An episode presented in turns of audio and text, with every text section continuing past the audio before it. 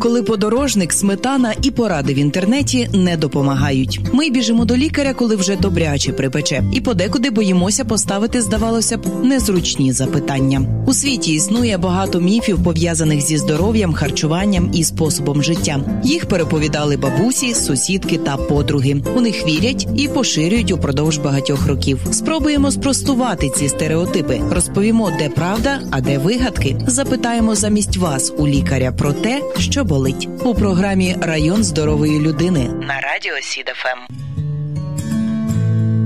Радіопередача Район здорової людини виготовлена за підтримки проєкту Агентства США з міжнародного розвитку USAID – медійна програма в Україні, що реалізується міжнародною організацією Internews. Ця програма зміцнює українські медіа та розширює доступ до якісної інформації. Вітання усім слухачам в Україні. Зростає потреба в якісній паліативній допомозі. Понад 600 тисяч пацієнтів потребують комплексної допомоги різних медичних фахівців. Також супроводу та підтримки потребують члени їхніх родин.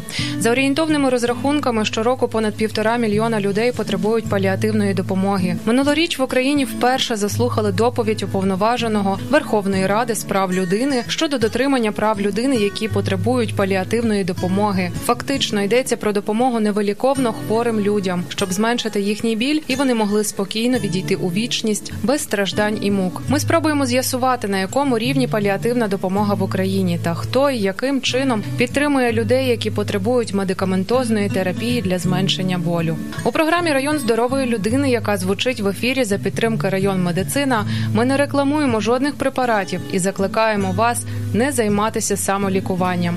Сьогодні поговоримо про паліативну допомогу та як зменшити біль і страждання. На гостині у радіо СІДФМ заступниця медичного директора комунального підприємства Луцька міська дитяча поліклініка Наталія Кеда та керівниця благодійної організації Фонд боротьби з раком Марія Адамчук-Коротицька. Вітаю вас. Добрий день. Доброго дня. Попри те, що паліативна допомога в Україні є як така уже давно і останні кілька років інтенсивно розвивається, не всі знають, що означає це поняття. Часто його зводять до знеболювальних та допомоги, яку надають пацієнту наприкінці життя. То скажіть, що ж таке паліативна допомога? Паліативна допомога це таке знаєте, поняття широке і не тільки воно про біль. Е, Насправді паліативна допомога це такий комплекс е, заходів, спрямований на те, щоб покращити якість життя паліативного пацієнта. Тобто, коли людина потребує паліативної допомоги, тоді, коли вже новітні методи медичного лікування, так е, втручання, вже якби не можуть їй допомогти, вже ну немає лікування, і тоді вже включається паліативна допомога. Знаєте, у нас такий є такий вираз: якщо людину не можна вилікувати, це не означає, що їй що їй не можна допомогти. Тому паліативна допомога, хоч вона раніше в нашій структурі охорони здоров'я була скажімо, тако мало і мало відома для пацієнтів, і можливо не так і приділялась увага. Насправді це дуже важлива сфера допомоги, яку насправді потребує значно більша кількість людей, про яку ми можемо навіть уявити. А чим власне паліативна допомога відрізняється від хоспісної? Знаєте, як колись казали спеціалісти, насправді ну це моя така думка. Вона може Наталя Михайлівна мене поправить. Що насправді хоспісної допомоги як такої поняття немає. Е, От за кордоном є тільки поняття palliative care, паліативна допомога. Тобто хоспіс care якби не не використовується. Це от якось нас на пост можливо радянських країнах на території велося термін, якби ще паліативна і хоспісна допомога. Хоча деякі ресурси українські, зокрема там в мозі, пишуть, що хоспісна допомога це ніби різновид паліативної. Але наскільки от як я працюю і знаю, то от за кордоном не розрізняють паліативну і хоспісну. Ну можливо, Наталя Михайлівна додасть і поправить мене. Ну я можу ще додати до формулювання, що таке паліативна терапія, казала Марія. Це комплекс міроприємств для покращення життя людей, які мають хвороби, які несуть загрозу до життя, або хвороби, які ведуть до погіршення здоров'я. Скажімо так, це не обов'язково на сьогоднішній день, як ми привикли говорити, що це ракові хворі. Якщо я вже працюю з дітьми, то я хочу зауважити, що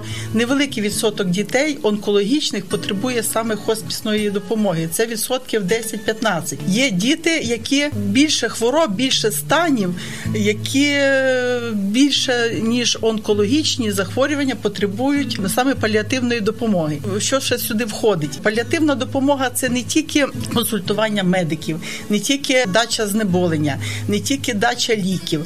Ну, звичайно, це консультування висококваліфікованих спеціалістів. Це мультидисциплінарна команда, яка займається такими пацієнтами. Але в цій сфері ще зайняті і соціальна має бути сфера, і психолог займається такими дітками. І в багатьох командах е, паліативної допомоги працюють е, духівники. Ну це такий великий широкий спектр е, надання допомоги, і тому він і називається е, медико-соціальний, соціологічний соціальна допомога. А якщо не тільки про дітей говорити, а про дорослих, усе це теж їх торкається. Звичайно, Наталя Михайлівна правильно все каже. Мається на увазі, що не тільки онкологічні хворі, так ну хто може підпасти під категорію паліативних. Наприклад, там дітки з ДЦП важкі форми, так це вже паліатив. Вони ж не їх же ж не лікують там медикаментозно, ну умовно, мається на увазі така широка терапія. Підліковують, звичайно, але це дітки з важкою формою ДЦП, інсульти, хто лежить е, з дорослих. Можливо, хтось після ДТП, які лежачі, вже він теж, от, наприклад, дома лежить. Йому потрібна паліативна допомога.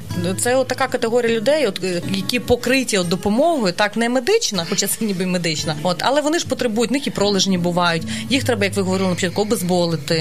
Так Є новий напрям паліативної допомоги. Можливо, ще не всі знають. Паліативна допомога перинатальна. Це що значить? Це значить ще надання допомоги родині, в якій має народитися дитина з невиліковною хворобою. Ми всі знаємо, що досягнення сьогоднішньої діагностики досить високі, і вагітні, які проходять обстеження, досить часто на різних етапах е, обстежень виявляють е, різні вади розвитку дитини, і можна запрогнозувати навіть вади розвитку дитини, які несумісні е, з життям. І не всі батьки погоджуються на переривання даної вагітності, надіючись там на похибку, якусь на помилку.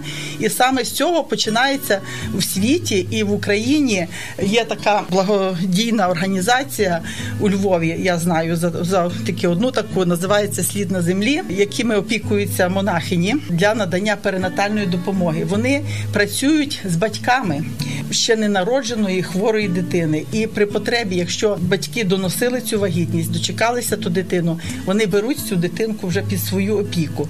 І хочу вже в доповненні сказати, я вже зауважувала, що онкологічних хворих е, невеликий відсоток діток, які потребують. Я за дорослих не кажу, е, невеликий відсоток, а саме діток, які мають родові травми, які народилися з е, захворюваннями генетичними, які мають травми після якихось дорожньо-транспортних або нещасних випадків. Так само дітки, які мають інші вади розвитку, навіть не такі складні, як ДЦП, але вони теж потребують допомоги, потребують, щоб з ними працювали. Потребують в тих сім'ях є і молодші братики чи старші братики. Паліативна допомога це така, як матінка, має огортати своєю увагою не лише цього пацієнта, але й всю його сім'ю. І тому на сьогоднішній день ми будемо надіятися, що ми будемо мати таке в Україні. Е, Про це ще трішки згодом е, поговоримо. Зараз хочу дізнатися насамперед про те, що система охорони здоров'я розрізняє два рівні паліативної допомоги: загальна і спеціалізована. Ви можете відповісти, які відмінності між ними? Ми в стадії реформування охорони здоров'я паліативну допомогу надають як і лікарі первинної ланки, тобто сімейні лікарі, е, лікарі-педіатри і терапевти, тобто ті лікарі, з якими сім'я е, заключила декларацію. Це вже первинний рівень паліативної допомоги. Спеціалізована паліативна допомога це робота мультидисциплінарних е, бригад. Це може бути виїзна бригада, така як створена в нас в дитячій поліклініці е, з консультацією пацієнтів на дому. Є відділення паліативної допомоги і в дорослій службі в місті Луцьку. І так само спеціалізована паліативна допомога це хоспіс, це стаціонарні ліжка, які знаходяться пацієнти. І, на жаль, в Луцьку ми знаємо, що в хоспісу вже немає. Сумно про це говорити. Давайте поговоримо про те, е, чим відрізняється паліативна допомога в Україні від закордонної. Можливо, ви маєте з чим порівняти. Я мала нагоду бути в Білорусі і в Польщі. Перший білоруський дитячий хоспіс, який е, знаходиться в мінську, ну вже працює більше 20 років. Це не державна структурна одиниця, може 15 років назад. Яка там система надання медичної допомоги? Хоспіс білоруський він єдиний єдиний на всю Білорусі, і вони опікуються всіма пацієнтами в державі, які потребують паліативної допомоги. У них є стаціонарні ліжка дитячі і є виїзні мобільні бригади. І таким е, чином вони будують свою роботу, що вони в них є в наявності стільки мобільних бригад, що вони можуть забезпечити надання паліативної допомоги всім дітям Білорусі. Звичайно, центр знаходиться в мінську, але є в них і регіональні такі мобільні бригади. Приємно була вражена тою роботою їхньою, тою їхньою опікою, яка є в Білорусі. І не так давно, в лютому місяці, ще до карантину, ми були в Польщі. Теж була дуже приємно вражена. Пацієнти знаходяться під опікою держави безкоштовно. Платить за пацієнтів держава. Ну там тільки є певні умови, за які там доплачує пацієнт. Велику підтримку мають хоспіси в Польщі від благодійників. Це теж така досить така. Велика підтримка займаються теж дуже багато цими хоспісами релігійні громади. Відрізняється дуже. Це знаєте, нам до скажімо, розвинених країн, да, які розуміють важливість паліативної допомоги, як в тому виразі, як до неба е, далеко. Ногами. Ногами. Ногами. Е, так, Е, по-перше, навіть почнемо з того, що навіть в маленьких містечках в них є хоспіси, і це є нормально, це нікого не дивує. Це в нас тут може бути офіційно один хоспіс, там не знаю, на, на п'ять областей, і то за щастя. От е, це в маленьких містечках є дитячі, і дорослі. Це взагалі нормальна ситуація. Е, По-друге, якщо в нас здебільшого приміщення переобладнують під хоспіс, так ну, хоч якось намагаються, то там відразу будується так, як потрібно. Бо ж е, хоспіси це ж не просто приміщення, це має бути обладнане приміщення, щоб дверні пройоми, коляска проходила. Так само ванна. Це ж не просто ванна, як ми звикли в нас ванна, ми собі влізли там, помилися. Це має бути спеціальна ванна, бо щоб дитинка чи дорослий, що дитинка півбіди, її можна підняти. Щоб щоб дорослого можна було посадити, щоб підйомник там був. Е, Він ну щоб люди без проблем, щоб вони були пристосовані. Наші ж приміщення це в найкращому випадку перероблений або медичний заклад, або якесь будь-яке приміщення, і його намагаються якось е, підігнати. От і, ну і звичайно, той спектр послуг, які надають, як е, Наталя Михайлівна правильно каже, мало того, що вони охоплюють дітей, ну мається увазі хворих пацієнтів, вони охоплюють всю родину, вони охоплюють там тих самих сіблінгів, да, брати, сестри, бо це ж теж ве- велика травма. Вони постійно ведуть з батьками, з родиною психологічно кваліфіковану роботу, коли дитинка, ну або пацієнт дорослий помер. Тобто вони супроводжують повністю, якщо це ми говоримо про там короткотермінові, наприклад, хворих в термінальних стадіях, це онкохворі, так то вони повністю супроводжують весь процес і горювання, ці всі стадії, так Супроводжують. супроводжують. Тобто, це настільки велика різниця, як в нас і в розвинених країнах.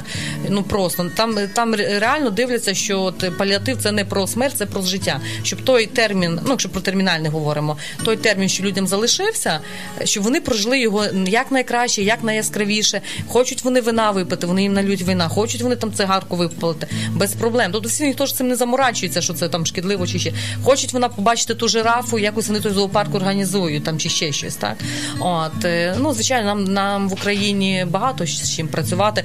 Е, Ми вже мовчимо про складову таку, знаєте, розважальну чи таку емоційну, хоча б надавати ту допомогу умовно медичну, так умовно пацієнтам, або хоча б було б куди їх завести, щоб були ці хосписи, куди завести. А як щодо медичної реформи, яка зараз відбувається в Україні, вона змінила паліативну допомогу? Ці зміни відчутні, вони позитивні.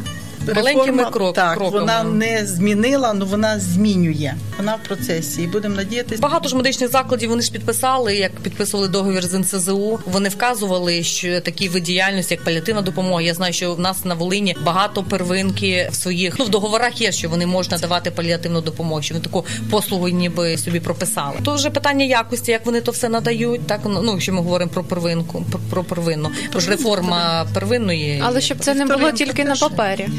Ні. Ну, е, ну вони ж мусять виконувати. Ну, так, ми- звичайно, ми- підписаний, гроші ж виділятиметься на це. Я по місту мусять. Луцьку будемо казати, ми відкриті дитяча поліклініка, підписали пакет по наданню паліативної допомоги дітям. У нас створено відділення мобільної паліативної допомоги. І знаю, що при центру первинної медики медичної допомоги на волі 66 теж працює відділення. Там теж обслуговуються і дорослі, і діти.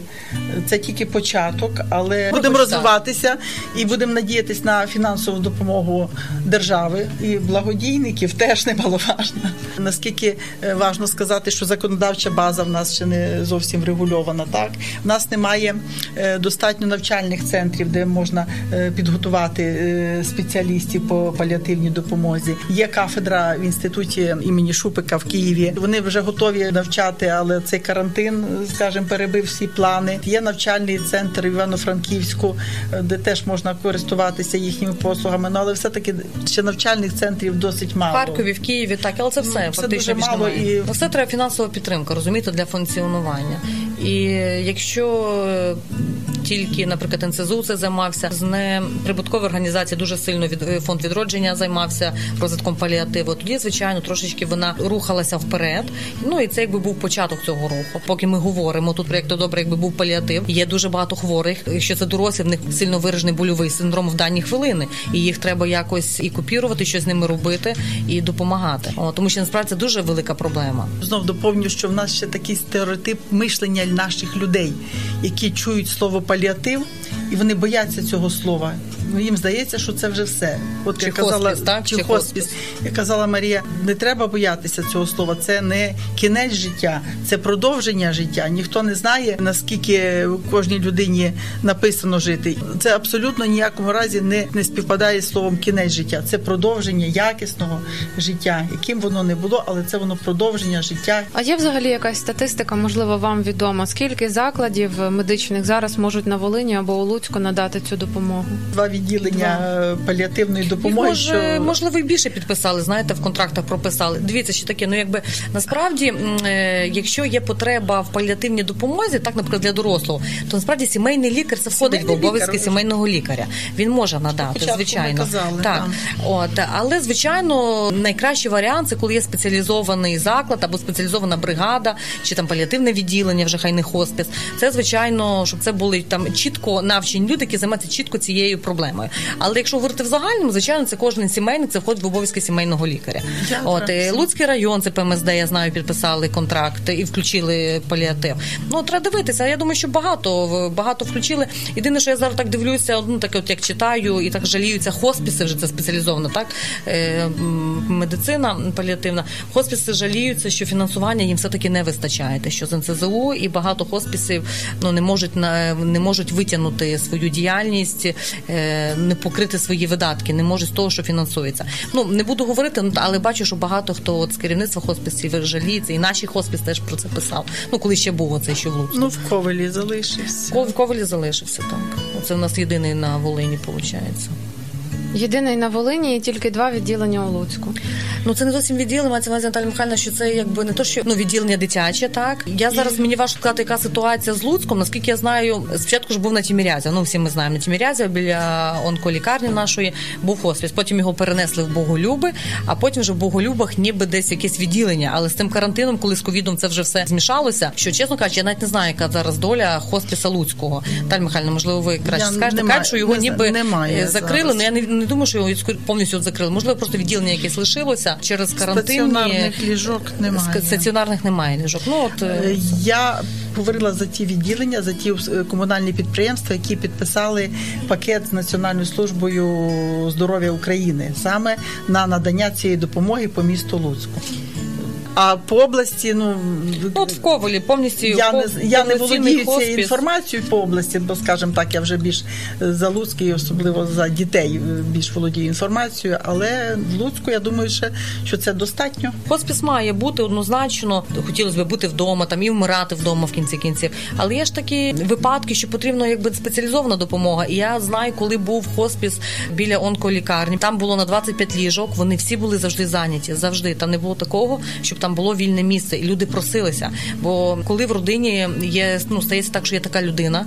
По-перше, треба хтось за нею доглядав. Та в кінці кінців елементарне. Я ніби працюю трошки в паліативі, і ну не дай Боже, але я б не знала би, що робити, е, якби потребував хтось з моїх рідних такої допомоги. Це треба помити, це треба почистити зуби, це треба якось тими пролежнями ну, справи робити. Врешті-решт навчити це, родичів, навчити- як- як доглядати. Як доглядати, це ж покормити. А якщо, наприклад, трахеостома стоїть, це ж не так все просто. От і такі такий заклад однозначно має бути. Получається, що у нас на Волині лишився ковель, там де 50, 50 чи 60 ліжок сумарно, е, єдиний на всю Волинь. Е, До речі, ми говорили за кордон. За кордоном дуже багато приватних ще хосписів, де люди платять гроші. Спілкуючись з родинами пацієнтів, я знаю, що люди були готові і заплатити, аби було куди і де отримано ну, отримати таку допомогу. Давайте більше напевно поговоримо про наших пацієнтів. Е, З якими хворобами є якийсь певний перелік, хто може отримати паліативну допомогу? Хто потребує, скоріш Так. так. ДЦП, після аварії чи інших якихось випадків, ті, які вже не лікуються в нашому розумінні лікуватися в лікарнях, так онкологічні в термінальних стадіях, теж ті, які просто потребують. Е, Такої от е, підтримки, ну медичної, звичайно, там тож є з трахеостомами, то теж наприклад, стоять там трубки. От вони ж не потребують вже такої, вони от стоять, їх просто треба правильно там вчасно з ними щось робити. От в такому плані. Можна так підсумувати: онкологічні хворі, е, хворі з неврологічними ураженнями, тобто з ураженнями центральної нервової системи. Е, Ураження нервової системи може бути і травматичного характеру, і після перенесених інфекцій, нейроінфекцій.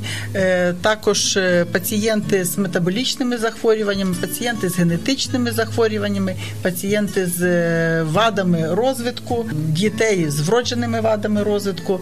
Ну і скажімо, я знаю всі, хто потребує ну, чисто такої можливо захворювання, яке не є смертельне, а є просто невиліковне. І батьки і сім'ї потребують теж допомоги, навіть психологічна допомога це теж паліативна допомога. Скажіть, будь ласка, чи впродовж останніх років змінилась взагалі кількість хворих, які потребують допомоги? Вони помолодшали такі пацієнти, чи можливо постарішали навпаки? Ну, так як ми вже говорили, що медичної допомоги потребують навіть вагітні мами, ще не- ненароджені діти, то звичайно медицина паліативна розвивається в сторону помолодшення. Ну і звичайно, любий вік, е, людина любого віку, ніхто не знає, скільки судилося кому прожити, і це має життя бути достойним. Так, але ми ж бачимо, що онкологічні хвороби да, молодшають зараз, і інсульти так молодше. Ну, якщо говорити, наприклад, тільки про ці нозології, можна сказати, що воно йде навіть до молодшення якогось. З чим це може бути пов'язано?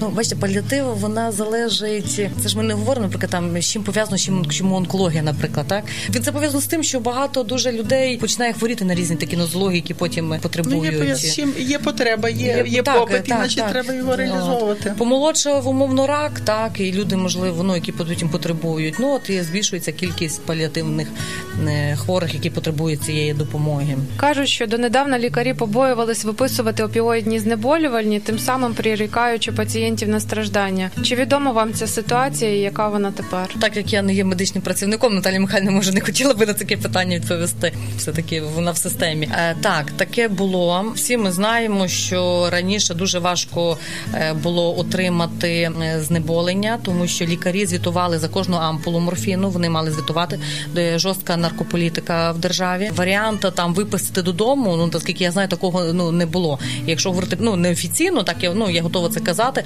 Звичайно, домовлялися з лікарями, просили. Ну дія морфіна діє тільки на 4 години. Якщо людина має сильно виражений больовий синдром, ну от я хворіла, в мене був синдром таким. Я не знаю, як можна е, в той біль довго терпіти. Так от і я постійно мене кололи, колов, колов чоловік. А раніше як приїде швидка вколи раз, ну приїде два рази, може на добу приїхати. Всі ми знаємо випадки, е, коли там кажуть так. Ну Наталя Михайлівна хай не пробачив, на медичний працівник, але коли кажуть, що ми дзвон телефонуємо на швидку, а нам кажуть, а нам не хочуть нас їхати, бо вони знають, що ну що це не є такі, знаєте, там е, як то швидка приїжджає, Бо щось ургентне. Бо вже їздили. Так, вони знають, що це онкологічна людина, і люди реально переживали страшні, ну страшні муки. Що ж тут говорити? За останні ну можу помилитися, років 5-7 ситуація змінилася, коли внесли зміни в закони. Зараз наш лікар має право виписати знеболюючі на 15 діб. Це дуже ну це такий крок. Вже їм не потрібно здавати не ампули. Наталя Михайлівна, здається, навіть блістери здавали, да? Чи блістери Не ні? здають ні? зараз. Ну зараз ні, а раніше, як е, раніше, так. Тобто, ну сама оця да, блістер, упаковка від таблеток,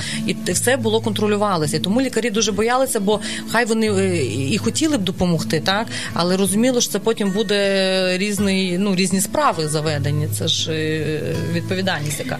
А зараз на 15 діб виписується рецепт, і людина може піти, взяти морфін в аптеці, ну чи інший якийсь знебольник, який лікар випише. І взагалі без проблем. Це, це дуже великий крок е, вперед? Ну, ще боялися, така була неправильна думка привикання до наркотиків. Я працювала в дитячій гематології і досить часто зустрічалася з тим, що е, пацієнту болить і потрібно назначити адекватне обезболення. Батьки боялися, ой, не назначайте, бо буде наркоманом. Нічого подібного не наступає привикання від морфіну і не можна, біль не можна терпіти. Мені теж дуже подобається, як от лікарі кажуть, особливо такі, знаєте, прогресивні, які розуміють проблематику, що от них такий, якби постулат не можна терпіти біль, який би він не був. Знаєте, теж буває всяке, ой, потерпить, нічого страшного. Ну і медичні буває красиві. І навіть- навіть є, що родина каже, не коліть там, хай ну нічого страшного, бо дійсно стане наркоманом, мовно. Це смішно і це глупості насправді. Обезболення не завжди починається з наркотичних. Нарко- От них така позиція, ну скажу е, і за кордоном, і в наших лікарів, які розуміють, що біль ніякому вигляді терпіти не можна, і це дуже важливо. Є стереотип, там ай не буду пити. Там можливо так, можливо, воно щось і дає, бо я не медик. Можливо, звичайно, щось все ж впливає якось е, ліки, але терпіти біль, ну Не можна, Не можна. Потрібно. А як щодо психічного стану важкохворих, хто лікує їхні душі? Ну, лікує їхні душі пацієнтів. Ну, сім'я, яка оточує, психологи, ну і духівники. Якщо сім'я сповідує якусь певну релігію, звичайно, духівник теж є на певних засадах потрібний. Ми ще не привикли до того. Ми, ідучи по вулиці, неправильно дехто реагує на того пацієнта, який їде в колясочці, чи якусь має вроджену ваду. Ми ще не нема в нас такої культури реагування на тих е, важкохворих людей. А вони так само люди, вони хочуть жити, вони повноцінні громадяни. Ми говоримо про психологічну складову, так як допомогти, і різницю між в- як в нас і як умовно розвинених країнах. Про що говорити, коли в нас, наприклад, навіть нові будинки будуються не м, Прилаштовані. прилаштовані до потреб людей, людей таких, що мама не може з коляску вивез в ліфт в'їхати з нею, а ще ж треба спуститися на вулицю виїхати. Так ніби воно все і елементарне, да, зробити пандус, щоб воно було пристосоване. І тому наші ті діти і ті батьки сидять е, клято вдома Замкнуті. в хаті замкнені. Якщо це дитина, ну вже вона ж росте чи дорослий, ти його просто фізично не можеш винести на вивести на вулицю. І ці люди реально роками вони е, сидять вдома. Я коли почала займатися паліативом давно, і, і тут я з подивом знаю. Ми бригаду бригаду робили виїзну. Подивом знаю, що в моєму будинку проживає дитинка е, з ДЦП. Я її ніколи не бачила. Не на площадках ніде. І потім мені вже лікарі, які вникають, ну в тому ж будинку живе, ми до них ходимо. Вони ніколи не виїжджали, бо там фізично не можна влізти, виїхати і влізти в ліфт. І вони роками ці проживають в- своїх квартирах, виходячи тільки на балкон. І то не факт, що на балкон вийде, бо ж балкон теж теж потрібно ще проїхати на той балкон якось. От і тому ми тут говоримо знову так за, за законодавчі, ще такі речі, коли не дотримується тих вимог при от, навіть при будівництві будинок, е, обрікаючи цих людей, цих батьків, цих діток на життя просто замкнених в чотирьох стінах. Ну, інше питання, мабуть, це не питання, це вже ствердження, коли ці пандуси роблять так, аби відчепились. Аби відч- відчепно так. Е, ще одне запитання. Далі будемо переходити до нашої іншої рубрики. Е, іноді трапляється чути осуд в адресу тих, хто віддав хворих до хоспісу. Чи доводилось вам зіштовхуватися з подібним? І як взагалі чи можливо подолати цей психологічний бар'єр? Типу, що ж подумають там, то мій обов'язок доглядати важкохворого? Ми ще раз повертаємось до того, що наше суспільство не звикло до таких пацієнтів, до таких хворих, і часто думаємо не про те, щоб полегшити стан і хворого там свого близького родича, а думаємо про те, що про мене скажуть люди. Ну, Допустимо, хворий там родич. Якщо я буду здорова, то я можу більше допомогти своєму родичу чи своїй близькій людині, коли я буду здорова, влаштувавши, скажімо, його в спеціалізований заклад або долучивши до допомоги ну іншого характеру, скажімо, е, звернувшись за консультацією до спеціалістів. Е, Ну так е, вже наше суспільство побудоване, що ми не звикли до таких речей, але я думаю, що воно скоро, в майбутньому ми Дай Боже. пере, пере, переростемо. Ну ви знаєте, що є вже навіть інклюзивне навчання діток, які мають інвалідність. Вже е, цих дітей треба соціалізувати, як би там не було. І здорові люди, здорові діти повинні знати, що поряд живе е, дитина і людина, яка потребує твоєї допомоги. І це дуже добре, що є такі класи, є такі школи, де ці діти навчаються поряд е, з фізично здоровими дітками. І ну, скажімо, це навчає доброти і милосердя здоров'я і ну залишає, скажімо, в тих е, здорових дітей залишає все таки слід такого е, співчуття. Я думаю, суспільство тим таким, хоч маленькими кроками, але вилікується. Маємо кілька запитань від наших слухачів, які залишили їх у Фейсбуці. Е, Чому лікарі не хочуть брати на себе відповідальність і виписувати пацієнтові рецепт на сильнодіючі ліки? Ну, ми вже, мабуть, частково відповідали на це запитання. Нема такого, хочуть чи не хочуть. Е, Вони зобов'язані це зробити. Ні, Ну, звичайно, якщо пацієнт прийде і скаже, дайте мені морфін, е, а лікар подивиться, ну лікар в першу чергу має оцінити ступінь болю, не применшуючи його, звичайно. Так, але є теж таких вже випадків, щоб вже прям такі кричущі, знаєте, можливо, десь і поодиноко зустрічається е, таке. Ну це з цим Ну, легко боротися. і сильнодіючі безболючі назначається вже після заключення Так, спеціаліста. так, тобто прийти з ходу сказати, дайте мені там е, морфіну, там умовно знаєте. От але я вже кажу, я вже дуже рідко таке вже чула випадки, щоб там лікарі не виписували. Ну потрібно йти, якщо раптом таке стається, там до головного лікаря, там чи до керівництва, ну або поміняти сімейного. Е, А як щодо оплати паліативної допомоги? Вона платна чи безплатна для пацієнтів? Ну так як ми вже теж частково відповідали на цю тему, що має оплачувати е, Національна служба здоров'я України, Е, частково на себе. Ну, ми надіємося, е, будуть брати благодійні фонди і громадські організації. Тому для пацієнта вона має бути безоплатною. Да, зараз по закону паліативна рахується безоплатна медицина для пацієнта. Далі Михайло має на увазі, що звичайно ну, потреб, потреб, інколи такі пацієнти потребують там додаткових розхідних матеріалів, там, там калоприймачі, сечоприймачі, можливо, там пеленки, памперси. І це ж не може знаєте, держава повністю забезпечити. І тому е, от е, звертається до благодійних. І от ми так в нас така домовленість з поліклінікою дитячою, що наш фонд буде цим допомагати розхідним матеріалам. Ми такими матеріалами також там стараємося системно допомагати ЦПМСД номер один на Слуцьку, які теж таку надають допомогу. Оце мається на увазі, що знаєте, дуже багато в- ну, сильно витратні ці речі. Але в загальному по закону паліативна медицина для пацієнта є безкоштовною. В Польщі є спеціальні відділення амбулаторних консультацій, які надають різноманітну інформацію е, щодо запитань, типу що робити, коли будуть пролежні або депресія, коли пройде чи прийде біль взагалі, чим харчуватися, чи є в Україні щось подібне, можливо, навіть у нас. Ну, ми плануємо розвивати, тому що нутритивна е, підтримка пацієнта, тобто правильне харчування дітей, людей, які виснажені або приводу свого захворювання втрачають вагу е, чи не можуть харчуватись. Це воно є в процесі надання паліативної допомоги. е, Правильне харчування, або як зараз називається нутритивна підтримка, є. є. Цьому треба навчатись і володіти. І, звичайно, воно буде. Часто трапляється, що в терапевтичних відділеннях просто змінюють вивіску на хоспіс і вважають, що це вони вже надають паліативну допомогу. Чи правда, що в нас таку допомогу може надавати будь-який лікар незалежно від спеціальності і навіть починаючи від сімейного? Ну, вже частково ж е, Марія відповіла. Сімейний апріорі він Е, має, Так, да, е, це має. він зобов'язаний. Дійсно, що вивіску це в Україні і дитячі будинки перебудовують під хоспіси, ну дійсно і відділення прилаштовують. А паліативну допомогу зобов'язаний лікар надавати сімейний, педіатр, терапевт, з яким заключена декларація. Це його ну, обов'язок, це входить в його функціональні обов'язки первинної такої паліативної допомоги, однозначно. А для надання вже спеціалізованої паліативної допомоги є відділення. Ну і Але ж ваші хосписи. працівники поліклініки вони ж пройшли навчання, вони ж якби є сертифікованими Так. саме по паліативній допомозі. Так. От. А чи правда, що люди живуть довше, коли їм надають цю допомогу?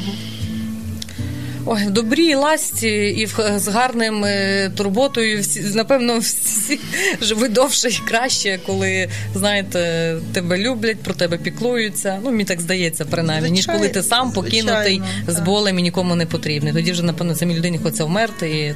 А коли тебе оточують любов'ю, ту- турботою, і тебе є умови. коли ти відчуваєш Напевно, себе довше. потрібним Так. для своєї родини, звичайно.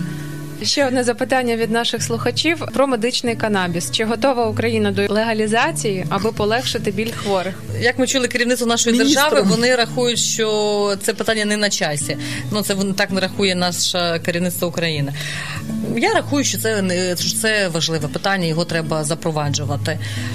Ну але ж я, я і мої колеги, які так рахують, поки не приймають закони, тому закони. Ну так. було при Уляні Супрун трошки Ну, це питання йшло до того, що пролобі- пролобійоване, але воно так от зупинилося. Вважаємо, що потрібне, але поки що, як ми бачимо, воно стоїть на місці. У нашій третій рубриці будемо говорити про міфи про паліативну допомогу. І я буду вас просити або спростувати, або підтвердити той чи інший міф. Розпочнемо із першого про те, що невиліковно хворі діти найчастіше мають онкологічні захворювання. Ні, ну я вже казала попередньому циклі нашої е, розмови, що невеликий відсоток онкохворих дітей потребує. Е, Є, звичайно, але ще хочу зауважити так з досвіду своєї роботи в онкології, в онкогематології. Е, Ну саме що стосується Волинської області, я не знаю, як в Україні. Ми всі знаємо, що на сьогоднішній день ефект лікування онкологічних хворих набагато краще, як це було 20 е, років тому. Великий прорив, онкологічна наука за цих 20 років пройшла вперед. Тому високий відсоток е, дітей. Саме говорю за дітей, які добре відкликаються на е, терапію і виходять в ремісію і живуть е, довго і повноцінним життям. Міф номер два про те, що паліативна допомога дітям це виключно полегшення симптомів. Це не виключено полегшення симптомів, це дійсно міг, це покращення якості життя, це е, відновлення інтересу до життя, це зацікавленість дитини в життя, це повернення якості життя. е, Звичайно, звичайно. життя, щоб психологічна, взаємовідносини в родині. Це ж не з братами, смертельні хвороби, сестрами. це є Так, просто невиліковні хвороби, які, ну скажімо, дитина е, потрапила в ДТП, так вона не ходить, вона е, пересувається на колясці. Ну це ж нормальна дитина, йому нічого не бракує. Він Слава Богу, е, що жива. жива. Він спілкується з друзями. Він і- талановитий, і розумний. Ну звичайно, як кажете, але це дитина, яка потребує паліативної допомоги, але це абсолютно. В такому соціальному плані здорова і прекрасна дитина. Так само є ж діти, які з вадами розвитку. Вони ж е, абсолютно нормальні діти, розумні, інтелектуально розвинуті, вчаться в школі, і вони, вони потребують якоїсь допомоги. Чи психологічної, чи там якоїсь соціальної, але ну це паліативні пацієнти, але вони ж е, реально здорові, нормальні, хороші діти. Ще один міф про те, що невиліковні діти мають обмежені інтелектуальні здібності, а тому не потрібні суспільству. Ні, ну це взагалі якась е, абракадабра, як не сказати. Чому не можна так говорити, тому що ніхто не ніхто не знає, що тебе чекає завтра. І знову ж таки, невиліковні діти, це і різні хвороби. Це не значить, що вони е, це діти з е, поруш зниженим інтелектом. Невиліковна хвороба це ну великий аспект хвороб, які діти з нормальним інтелектом, з нормальними навіть фізичними можливостями. Або якщо знижені фізичні можливості, то воно інтелектуально розумне, талановите, воно пише вірші, музику, це малює. Ну так ні. Невиліковні діти це е, не є смертельно хворі діти. Це треба. Ну я на початку розмови говорила, що е, є стани, які хвороби, які несуть загрозу до життя для життя, а є е, хвороби, які погіршують якість життя. Оце треба просто диференціювати. Дітей можна лікувати так, як і дорослих. Звичайно. Ні, ну кожного свій протокол мається на увазі. Лікувати Так, треба всіх. так, всіх лікувати ну, так. Ну, мається на увазі, як лікувати дорослих, і, звичайно, але кожна нозологія, кожна має свій протокол, свою схему лікування. Але, звичайно, лікувати, так як і дорослих. Е, Ще один міф про те, що дітям не можна морфій. Так це чи ні? Ні. Дітям Сиропи використ- роблять, використовується такий знеболюючий е, чинник, як морфій, і навіть потрібний. Були міфи, що вони там впливають на центр дихання, що привикають діти, що наркоманами, але це міф е, абсолютно короткотривалий дача цього наркотичного середника не ніяких шкідливих для е, здоров'я дитини. Коли дитина хвора, що може бути ну гірше, Коли її були. коли їй болить. А як щодо немовлят, в яких важко визначити ступінь больового синдрому? Е, немовля дійсно важко визначити ступінь больового синдрому, але лікарі-педіатри знають, як визначити, коли маленьку дитину болить. Е, Це гримаска, міміка обличчя, як би там не було. Це положення голови, е, це положення тіла е, дитини, це положення ручок, коли е, ручки зжаті в кулачок, або якось так вивернуті, ніжки, або випростані, або піджаті в колінцях. Ну, є багато методик. Дитина плаче, плач монотонний, може бути, ну, всі знають батьки, в кого дітки є, що як назвати дитині болісний пла- плач. Е, Якщо дитинку не можна, вона заплаче, не можна е, зако- заспокоїти, колесати. Це теж одним з симптомів є, що дитинці щось болить. Або кри, ну, такий несамовитий крик, це теж є ознакою болю. Ну, є багато ознак, по яких можна визначити, що саме немовля, що йому щось болить. Воно хоч не говорить те дитятко, але педіатри знають, як це визначити. Ми частково торкались цього запитання. Потреба у паліативній допомозі зростає прямо пропорційно рівню якості життя в країні. Да, це Так. правильне твердження. Це не міф. Це не міф. Отримання паліативної допомоги означає швидку смерть. Це від того, що їм нададуть паліативну допомогу, чи якщо людина потребує паліативної Ну, ми вже говорили, що паліатив це пов'язували, що з смертю ні, це життям. Це Просто якщо, мабуть, людина вже на ліжку десь у хоспісі або їй надають цю допомогу, вона думає, що від неї всі відмовились і вже все, то вже Ну, людина ж розуміє, що якщо, наприклад, е, в неї четверта стадія, умовно, бо з четвертою стадією гарно живуть і довго живуть, і виліково входять в ремісію, якщо ми говоримо за онкологічних хворих, це не завжди, що четверта стадія це вже все. І з різними стадіями, коли люди, коли лікарі кажуть, там вибачте, ми вже не можемо вам е, допомогти. Ну, наші методи. А в неї, наприклад, ярс- яскраво виражений чи больовий синдром, чи ще якісь маніпуляції. Потрібно, що вдома не можна це зробити, і її відправляють в хоспіс. Ну, дорослі люди, ми ж всі ж розуміємо, коли у нас проблеми, який це рівень проблем і як це буде. Тому чи означає це швидку смерть? Ну, Це тільки в кіно говорять. Вам за скільки мені лікар залишилось? Вам залишилося три дня чи два місяці. Ні, в житті так не буває. Ніхто не знає, кому Скільки скільки, залишилось, і повинно життя бути до кінця якісним. Про це з вами хочу поговорити окремо поза ефіром, бо маю таку подібну історію. Вже напевно нашим радіослухачам розповім. Знаю людину, якій сказали, що їй залишилось жити два тижні, і вона померла через кілька днів. Усе через те, що усе у нас в голові. Буває в голові, ні, буває, що можемо, звичайно, ну це психологічний стан дуже важливий. Буває, що важко оцінити там хвороби перебіг, так е, всяке, всяке буває. Але насправді дійсно Наталя Михайлівна каже, ну важко визначити. А бувають випадки, що вам лишилося два місяці, а люди прожили декілька років і може ще ну і ще живуть. У вашій, Вся- всяке- вашій всяке ситуації можу сказати так, що вам залишилось жити два тижні, і е, пацієнт міг настільки схвилюватися, що він міг померти від серцевого нападу, а не від основної хвороби. Тому, е, кажучи такі е, слова, треба обережно ставитися і не зловживати такими різкими виразами, тому що це люди, в них різна нервова система, і звичайно пацієнтові сказали, і він абсолютно міг е, померти не від свого основного захворювання, е, а від е, серцевого нападу, інфаркту, ну будь-що. Маємо ще три хвилинки до завершення ефіру і два міфа. Попрошу вас їх дуже скоренько їх спростувати або підтвердити. Допомога невиліковним хворим це гроші на вітер. Ні, ні в якому разі. Ми вже цю тему декілька разів повторяли, що невиліковні хворі це не є смертельні хворі, це є невиліковні хвороби, які потребують тривалого лікування. І тому це не є гроші на вітер.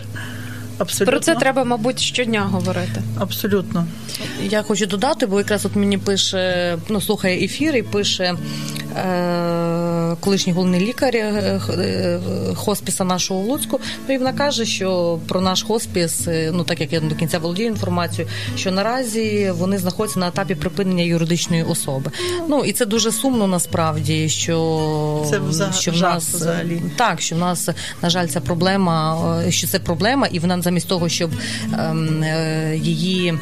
Вирішувати, щоб розвивати паліативну допомогу, ми йдемо до того, що ми навпаки там закриваємо хосписи, і виходить людям, ну можливо, щось придумає, звичайно, наша місцева влада, місцеві чиновники від охорони здоров'я, держслужбовці. Але наразі якби така картина не дуже втішна. А як щодо останнього? Віддати людину у хоспіс це означає позбутися проблеми. Це напевно, як знаєте, хто віддає, і це від родини залежить. Можливо, для когось е, позбутися проблеми. Ну розумієте, теж важко цих людей осуджувати. Якщо, наприклад, вся сім'я працює і, і потрібні гроші, наприклад, утримувати навіть цю людину, так і кинути роботу, і доглядати навіть з цього, то з цієї точки зору це є накладно, і тому краще. Не, ну, здати це таке грубе слово, знаєте, а просто спеціалізований заклад, де людині буде буде, буде краще. Е, І це Довірити е, так опіку спеціалістам. спеціалістам. Так, але ж ми всі розуміємо, що можна і не віддати людину в хоспіс, якщо тобі твій рідний не потрібен, ти будеш ним просто не будеш дивитися. Це залежить від людини і як вона ставиться до свого рідного, там тата, мами чи ще когось. Так може для когось це і проблема, знаєте, і позбутися цього. Спасибі вам велике за розмову, за те, що ви долучилися до цього ефіру. Нині розмовляли із заступницею медичного директора комунального підприємства Луцька міська дитяча поліклініка Наталією Кедою та керівницею благодійної організації Фонд боротьби з раком Марією Адамчук Коротицькою. Щиро вам дякую. Бажаю усім гарного вечора. Дякую вам. Радіопередача Район здорової людини виготовлена за підтримки проєкту Агентства США з міжнародного розвитку USAID – медійна програма в Україні, що реалізується міжнародною організацією Інтерньюз. Ця програма зміцнює українські медіа та розширює доступ до якісної інформації.